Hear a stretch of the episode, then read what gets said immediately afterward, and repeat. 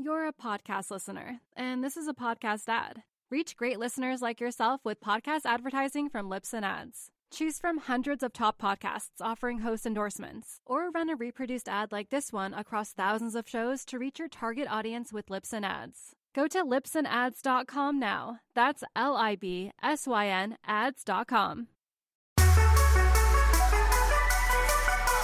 Hey everyone. If you like this podcast, you should check out the full finance journey at real vision dot com slash r v pod to get the full view of what Real Vision is all about. A video on-demand platform you can watch anywhere. Our members get daily videos and analysis, plus access to more than three thousand videos for beginners and experienced investors alike, and live events online. You'll join the most thoughtful community in finance. More than three hundred thousand people who trust Real Vision to be the anchor to truth in the financial world. To get started, visit real vision dot com slash r v pod and use the promo code podcast ten to get ten percent off our essential membership for your first year. Enjoy the show.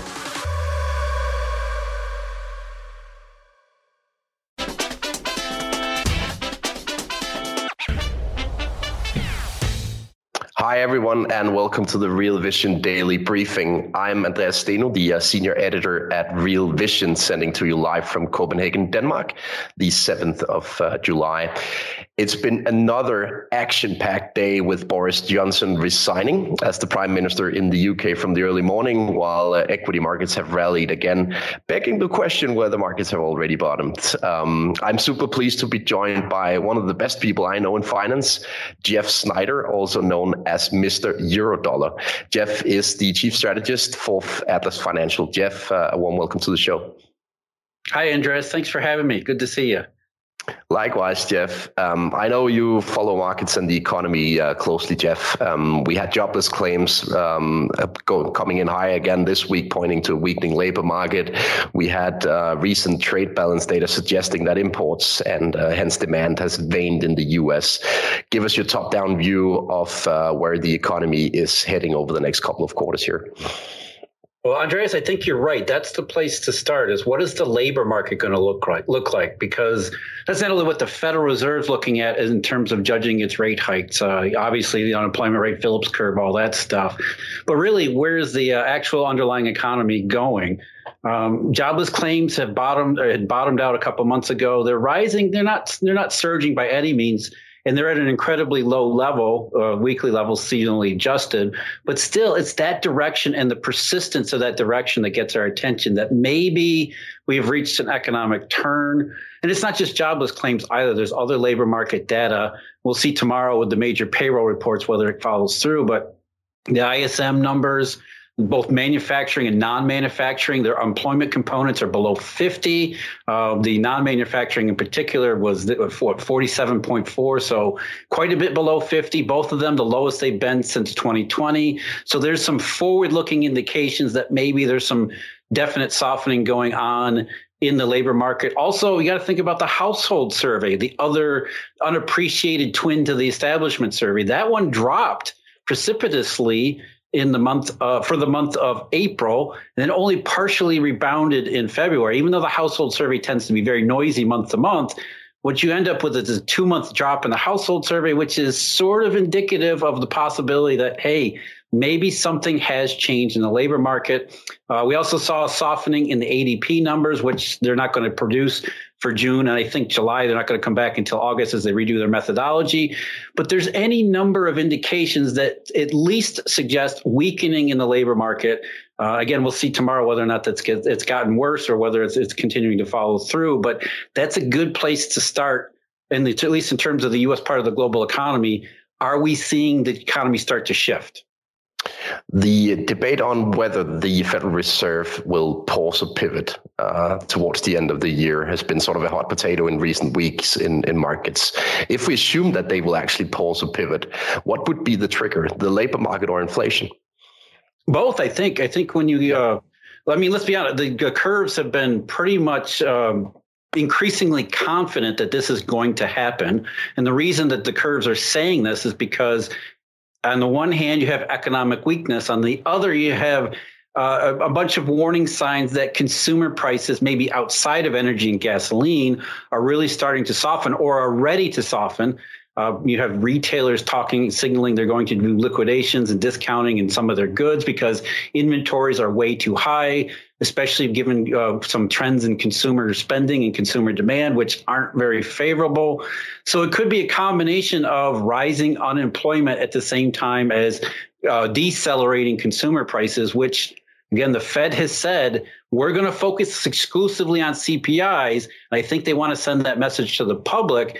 But I think the markets are right that eventually, even as, especially if C P Is start to come down, they're going to go right back to focusing on the unemployment rate, especially if the unemployment rate starts to go up any uh, any material fashion, as well as any sustained uh, move in the unemployment rate. They're going to pause and pivot. And I think the market is increasingly confident, if not, you know, nothing's ever certain. There is no one hundred percent in finance or looking forward, but it's it's increasingly very confident. The markets are increasingly very confident that this is going to happen, and probably sooner rather than later. You've brought a, a bunch of great charts with you uh, today, Jeff, for the show. And um, the first chart refers to the exact Eurodollar future that you indirectly referred to.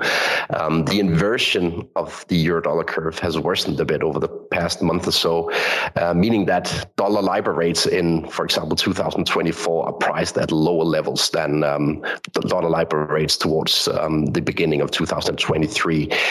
Why is that happening, and why is it important in your view? Well, why is it important is because the Eurodollar futures market, as you just stated, Andreas, is, you know, it's one of the most fundamental marketplaces, one of the most misunderstood as well as uh, ignored or dismissed, or, you know, people don't even know it exists. Yet it has historically been validated time and time again. We saw, for example, Eurodollar futures inversion in June of twenty eighteen at a time when nobody was thinking the Fed was going to stop back then. Yet the market was increasingly hedging against this very scenario where the economy would turn in the wrong direction. Inflation would never materialize back at that time, and that the Fed was going to have to pause its rate hikes and then eventually cut them, as it actually did. And again, the, the inversion took place at a time when nobody was talking about that. Similarly, it, you go all the way back to two thousand six. Eurodollar futures curve inverted, which was a warning sign that something was going wrong in the monetary financial system in such broad fashion that even though the Fed said, we're not going to stop hiking rates, we're not going to we're not going to lower them, the, the Eurodollar futures market sort of got ahead of what became the global financial crisis and the Great Recession. And the same thing had happened in, two, in nineteen ninety-nine and two thousand. Eurodollar futures inversion predated what became the dot-com recession. So it's a historically validated signal. And what it, you know, in, in addition to that, what Eurodollar futures actually refer to, as you said, three-month LIBOR, which is supposed to be set by the Federal Reserve. But what the market does is looks out in the future and says, okay, the Fed is going to do one thing, or the Fed wants to do one thing, which today accounts for the steepness in the front of the curve because the Fed says it's going to raise rates. And then beyond that, the curve is assessing what the Fed will be able to do, regardless of whether it wants to do it or not. And so the market is pricing, and this is not just some small, tiny little niche market. This is one of the biggest, deepest, most sophisticated markets where, you know, trillions upon trillions of fixed income positions around the world are being hedged via this vehicle. So it's something you really need to pay attention to. And when the market begins to hedge for the potential, and really serious potential, given the shape of the curve, for lower interest rates in the future than they are today or will be in the near term future, that's something you really need to stand up and look at, because, again, these trillions upon trillions at risk being hedged in this manner tells you that something is bothering the global monetary and uh, financial system to such an extent that it has distorted the curve. As you said, as you said, Andreas, th- these curves are just ridiculously inverted at this point. Mm. And they've really they've really changed a lot over the last couple of weeks. Yeah, if we look at the Eurodollar futures curve, um, it obviously at least partly reflects the future pricing of the Fed funds rate, but there is also sort of a layer of uh, liquidity considerations beneath the surface of the Eurodollar futures curve. Can you please unpack these liquidity considerations for the audience, Jeff? Well, a lot of it has to do with the fact that, you know, what does the liquidity system look like today, and then piling on what it looks like down the road? Because in one sense, what governs interest rates, uh, monetary rates, whether or not it's the Fed or just market rates, is liquidity. Because if there is if there's a liquidity problem, then by uh, we're going to know at some point uh, that interest rates are likely to go lower through time. And one of the ways that happens is if you have a liquidity crisis or a liquidity impediment or some kind of structural problem where the system does not uh, function or will not be able to function in the way it has before. In some ways, the longer end of the Eurodollar futures curve is like the long end of the yield curve in that it factors in liquidity characteristics, you know, inflation versus deflationary potential. And when you see the Eurodollar futures curve in particular upside down and inverted in the way that it is currently, that's a sign that the market is, again, it's hedging against something. And as you said, Andreas, it's that something likely contains a liquidity component to it. So the market is getting ready for something to change the Fed's position likely this year. It's, you know, these are all about probability distributions. You don't take the curve or the prices or the contracts literally, but the, the way the curve is shaped currently, the market is expecting the Fed to do a couple more rate hikes, likely a couple more rate hikes, and then something will happen, probably has to do with liquidity, which will change the Fed's mind and get interest rates moving on a downward track over time. That's really what the curve has been saying ever since December of last year. This is not something that just showed up. The inversion started December of last year, and the curve has only become more and more inverted, and more importantly, where that inversion begins, which has signaled the market more and more concerned about the immediacy as well as the uh, particular depth and scope of the dangers involved. We're going to take a quick break and be right back with more of the day's top analysis on the Real Vision Daily Briefing. You're a podcast listener, and this is a podcast ad. Reach great listeners like yourself with podcast advertising from Libsyn Ads. Choose from hundreds of top podcasts offering host endorsements, or run a reproduced ad like this one across thousands of shows to reach your target audience with Libsyn Ads. Go to Libsyn Ads dot com now. That's L I B S Y N ads dot com. If we look at the uh, actual numbers priced into the Eurodollar futures curve right now, we have March twenty-three trading around three point five percent. Uh, and then we have March twenty-four trading substantially below three percent already, signaling a, a quite substantial uh, rate cutting cycle uh, commencing from the Federal Reserve sometime through t- uh, two thousand twenty-three. Is this one of the firmer signals that you've seen from the Eurodollar curve historically? Yeah, and that's that's what really is concerning, is that uh, we don't usually see the Eurodollar, even when it is inverted, you don't usually see it this inverted and then the shape it's taken, where it's it's almost like, you know, it's almost like there's a, there's a, there's a something weighing on the middle of the curve, particularly in that part. And what's really, uh, I think, most concerning is how the other side of the inversion, the longer side of the inversion, has moved up too, which is sort of a recession signal. But if you put it in the historical context of, say, twenty eighteen, twenty nineteen, It's, it, this is far and away above that, and it's starting to look more like, and I hate to use the comparison, but it's starting to look more like two thousand six, early two thousand seven. I'm not saying we're repeating two thousand eight, but I think the market is hedging against the possibility that severe uh, liquidity problems, which, I mean, let's face it, we may, we may already be seeing some of those already. And so it's not just hedging against future risk, it's hedging against maybe current reality too, which may account for one reason why the curve is so ugly and distorted right now. I guess the two of us, Jeff, can easily agree that the Eurodollar futures curve is interesting, but why should the average Joe care about the Eurodollar futures curve? Because of what it signals. It's not, you know, it's not about, uh, you know, its correlation with other market cl- classes or assets or anything like that. It's what it tells us about, first of all, the monetary system, as well as the uh, potential risks to the global economy. And as we know, in things like assets classes like stocks and others, there's a close correlation between macroeconomic conditions and how stocks fare.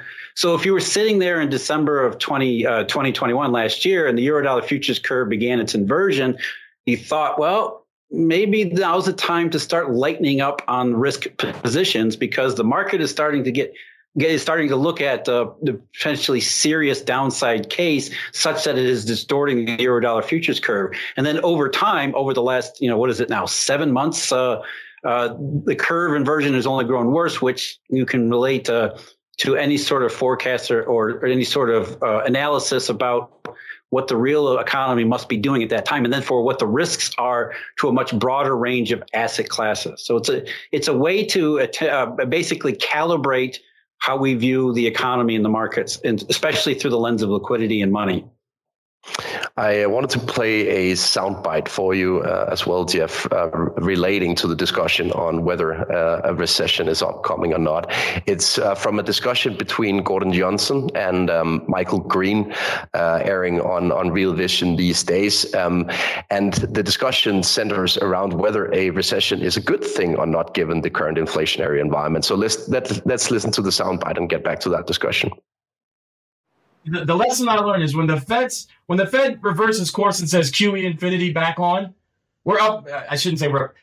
We're going to be much more bullish than we were prior, because it nothing matters when they do that. And you know the regulators have said, you know, if a stock gets too big, we're not going to regulate. But look, again, I think inflation is a big problem, and I think you know all these all these economists saying you know the Fed can't afford to raise rates. I mean, that's ridiculous. If you look at interest payments divided by G D P right now, if you look at interest payments of the U S government divided by G D P, it's at like the lowest level it's been since nineteen fifty-seven. So they can absolutely raise rates and the U S will be just fine.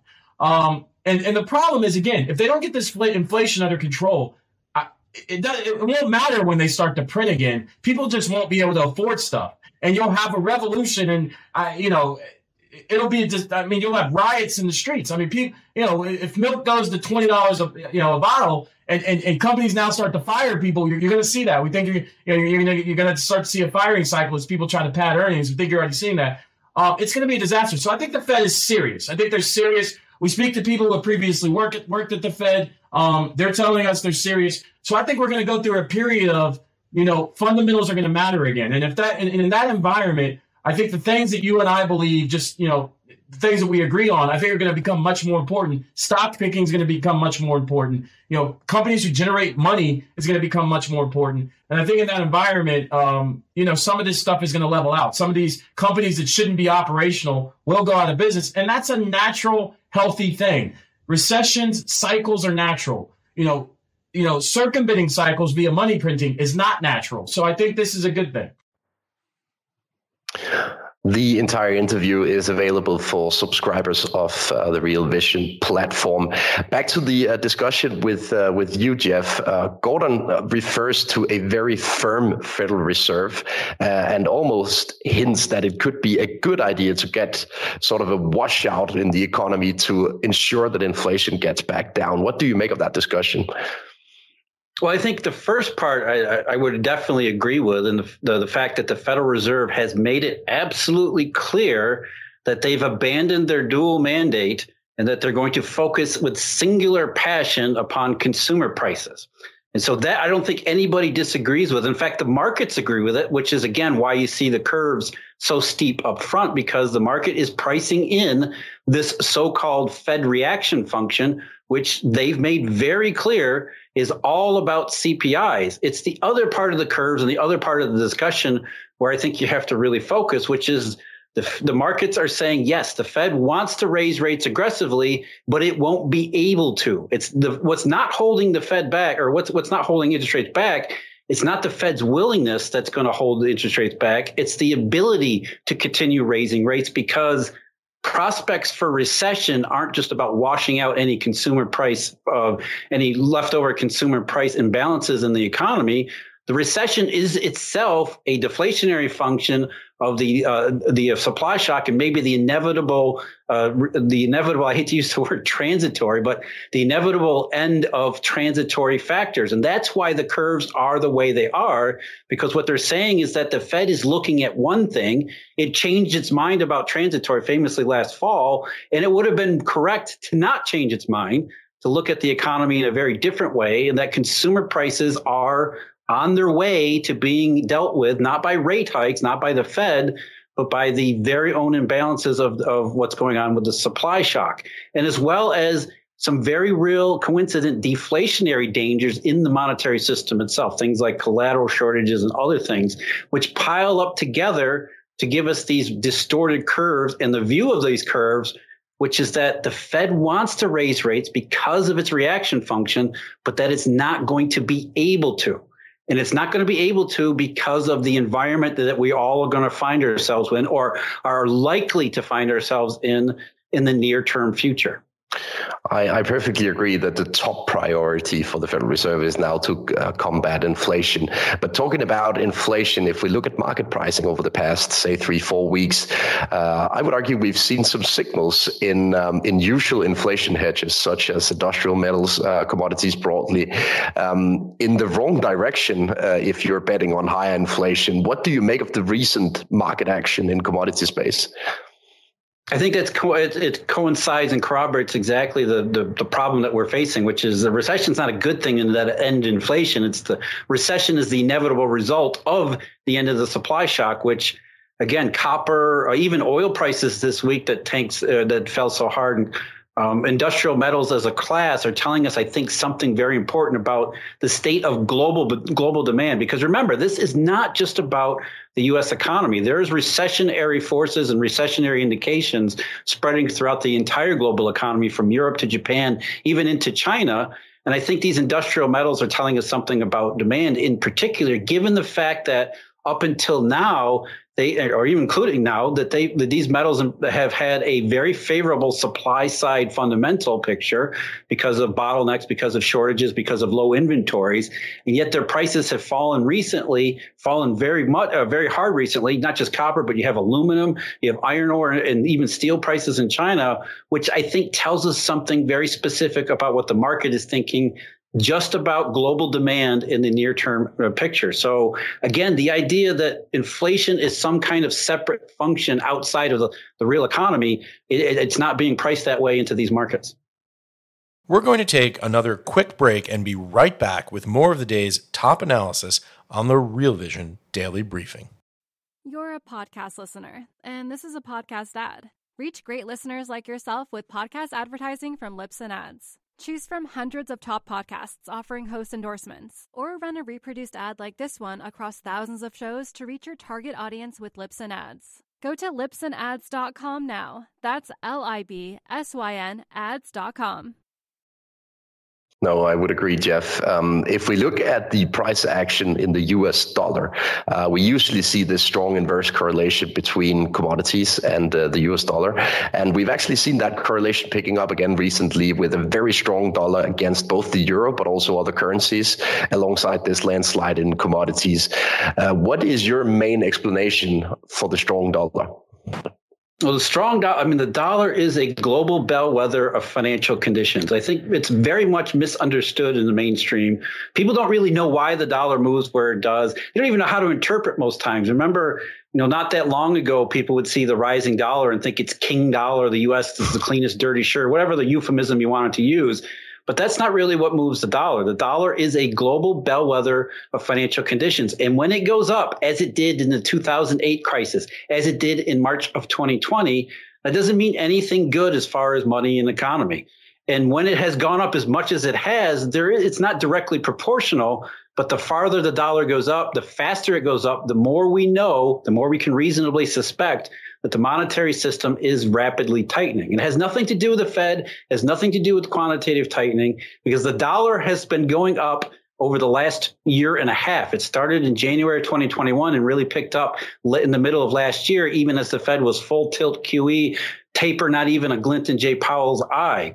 So the monetary system has been tightening all along. And the reason there wasn't that tight correlation between monetary tightening and falling commodities was the favorable supply shock picture that, that supported commodity prices up until recently. So now as we have demand questions as well as supply questions in some of those commodities, at the same time, you see uh, bad liquidity indications, not just in the rising dollar, but also any number of other things. Again, I go back to collateral, repo, derivatives, and things like that.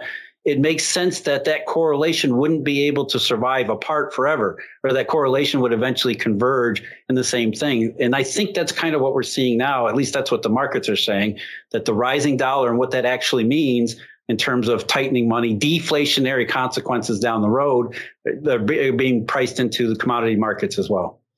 I, I want to pick your brain a little bit on uh, the liquidity equation and uh, the associated risks in the repo space, because uh, you've sent over a couple of important charts from the primary dealer statistics on the amount of fails to deliver within the repo, repo space. Uh, can you please unpack what that means uh, and why it's important?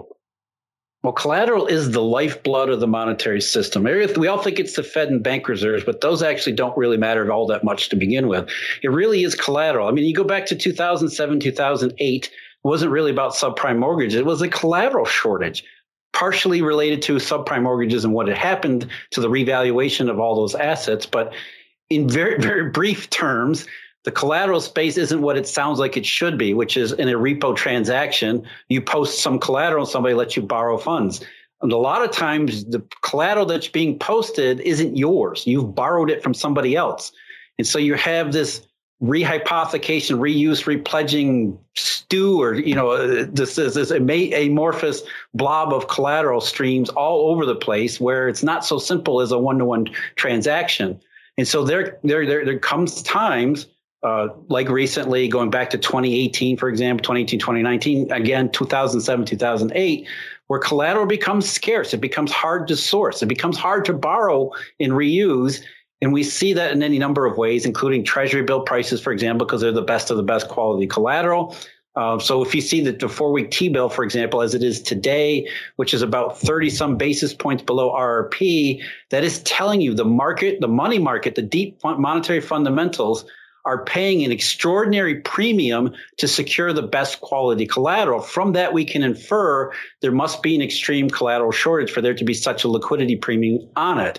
And then we can corroborate that view any number of ways, including repo fails, which is when uh, you see repo fails rise when repo counterparties value the collateral more than they do the cash. They say, hey, you keep the cash. I want mm. the treasury. And so And in a lot of cases, it's not even cash for collateral. It's collateral for collateral.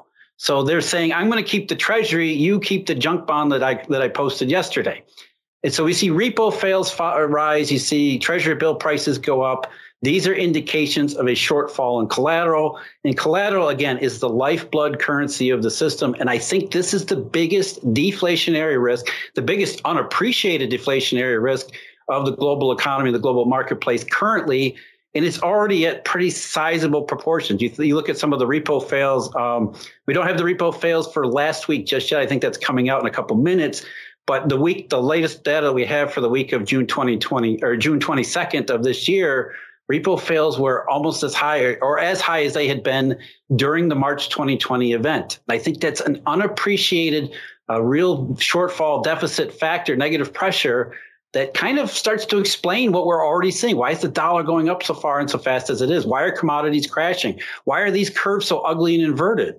Because as I said before, it's not just about future liquidity risk. There's some future deflationary monetary reality that is actually uh, striking the marketplace. And from that, the consequences over the last half of the year, when you have deflationary money in any time period, especially as severe as it might be, it's not going to do very well in the real economy, which kind of explains the picture of Eurodollar futures, which says, what is it that's going to turn the Fed around, get it out of its single-minded reaction function and get it thinking about pausing and then pivoting later in the year? Well, the deflationary consequences of what we see in the collateral system would be one way for that to happen. It's an extremely interesting uh, observation, Jeff. Uh, and one question uh, from my side in, in that regards, if we assume that this turns into a hot topic within the Federal Reserve, this collateral collateral scarcity, what would they do about it in case? That's a huge assumption. Yeah. Yes, because it's it's a topic that I think they studiously avoid mm. because as a as the Federal Reserve isn't really a central bank, they certainly don't have much capacity to do something about uh, do something about the collateral problem. Even though they continue to say, hey, we've got it covered. We've got the primary dealer credit facility. We've got FIMA for foreigners who want to who aren't able to repo treasuries. And what we've seen time and again is that these things don't really work because it, they, the Federal Reserve does not provide a perfect alternate or a perfect, perfect substitute to a well-functioning repo market and re- well-functioning collateral system. The Fed is sort of just kind of hoping people believe that these things will be effective, and therefore that well, that sentimental effect will have an impact. But in any term, any any technical terms, any plumbing terms, we're kind of everybody knows you're on your own. Even though the Fed has, for example, a securities lending program, and the securities lending program as of the last couple of weeks is at uh, near highs, near all-term highs, which, again, another collateral shortage indication. it's still a drop in the bucket compared to the potential negative deflationary impacts of a true collateral shortfall. Uh, to put it succinctly, the Fed is just not part of that game. Yeah. Uh, we have time for a couple of questions from the audience. Um, first one from uh, from Michael, um, referring to the uh, increasing volatility in the MOVE index, referring to bond volatility. Um, he is curious why the MOVE index continues to rise when we've actually seen a retracement lower in long bond yields. What do you make of that? I think it goes back to, and it speaks to, the tug of war between the short end and the, and the long end. That has not been decided yet. Again, the long end is pretty sure, pretty confident. Those are buying treasuries at the long end, pretty confident that the Fed is going to end up turning around, that deflationary and lack of growth potential is what uh, will, what, what our, our future is going to look like. But still, the short end is saying we're going to, you know, the Fed's going to be able to push rates up for the next little while. It's so that that kind of tug of war goes back and forth, and it's produced a lot of volatility in the treasury space. And, you know, for the last couple of weeks, it's been the long end that's on the winning end of that, that balance. And then the last couple of days, it's been the opposite. And it's sort of just wild swings in the treasury market because you have these two titanic competing narratives, competing forces that are that are trying to settle one from the other. And we aren't quite there yet. I mean, both sides are kind of entrenched in their positions. And it's they're each taking turns, sort of slugging each other with wild uh, haymakers. Uh, I've made it my trademark as a host of the Real Vision Daily Briefing uh, to always conclude the daily briefing with a meme. Uh, and I would like to bring uh, a meme uh, referring to the potential upcoming recession uh, up on the screens. Um, and we have one final question that uh, truly relates to um, to this meme from Joe. Um, he's asking for your best guess for when the market recovery will begin, since the stock market always precedes the economic cycle. Yeah, I'm not, you know, the stock market is a forward discounting mechanism. That's arguable to uh, at any time. But, you know, the question about when will risk assets in general start to recover depends upon what kind of recession we're looking at. If it's a sort of nineteen eighty style recession where it was pretty, it was pretty severe and pretty sharp and and uh, uh, reached a, a pretty serious depth, it was it was a nasty contraction, but it only lasted about six months. If that's the case, if that's kind of what we're looking at, and we'll look to the to the various curves to give us clues about that, then it could be that risk assets recover relatively quickly because you could have a very sharp but very short recession. I worry that given some of the curve shapes, especially the treasury curve, that maybe the market's looking at something different, uh, something more along the lines as we've seen since two thousand eight, these repeated downward ratchets in the economy where we don't get a sharp but short recession, then a quick recovery. We might get a, a pretty severe downturn and then no recovery, sort of the dreaded L-shaped thing. So it really depends upon what kind of contraction we have facing us. And we'll have to look at some of these curves to, to tell us what the market is hedging for as far as how deep they'll go, how long they'll go, how quickly, or if able to recover from it. I think it's safe to say that if you have some cash ready to deploy during a recession, you can make some superb deals. The question is just the timing, right? And I personally think it's a tad too early. I don't know whether you concur with that view. Yeah, I think so too, because I don't think we've seen the full aspects of the downside here, especially given the gross imbalances. I still go back to the twenty twenty recession and the fact that I think people have confused and conflated C P Is for actual economic recovery. As you said before, you know, we're talking about goods versus service and things like that. Um, you know, I don't think the uh, consumer prices and supply shock, I don't think the economy ever truly recovered. In fact, I know it didn't. Uh, the data and s- statistics all bear that out. We, we've never recovered from twenty twenty. We've just been fooled into thinking that way because of consumer prices. And if you start to think about a prospect for recession on top of an economy that never recovered, that's when you really start to worry that uh, it becomes more than just your garden variety sort of two thousand one dot-com recession. It could be something more serious and severe, and therefore maybe prolonged. Jeff Snider, the uh, chief strategist for Atlas Financial. It's been an absolute pleasure to host you uh, during the show. Thanks for joining. Thanks for having me, Andres. It was my pleasure. Um, thank you so much for watching the Real Vision Daily Briefing. Maggie Lake, my colleague, will be back tomorrow with Raoul Pal guesting the show. See you there.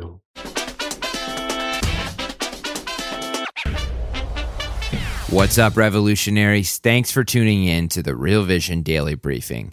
For more content like this, head over to real vision dot com and get unfiltered access to the very best, brightest, and biggest names in finance. You're a podcast listener, and this is a podcast ad. Reach great listeners like yourself with podcast advertising from Libsyn Ads. Choose from hundreds of top podcasts offering host endorsements, or run a reproduced ad like this one across thousands of shows to reach your target audience with Libsyn Ads. Go to Libsyn Ads dot com now. That's L I B S Y N ads dot com.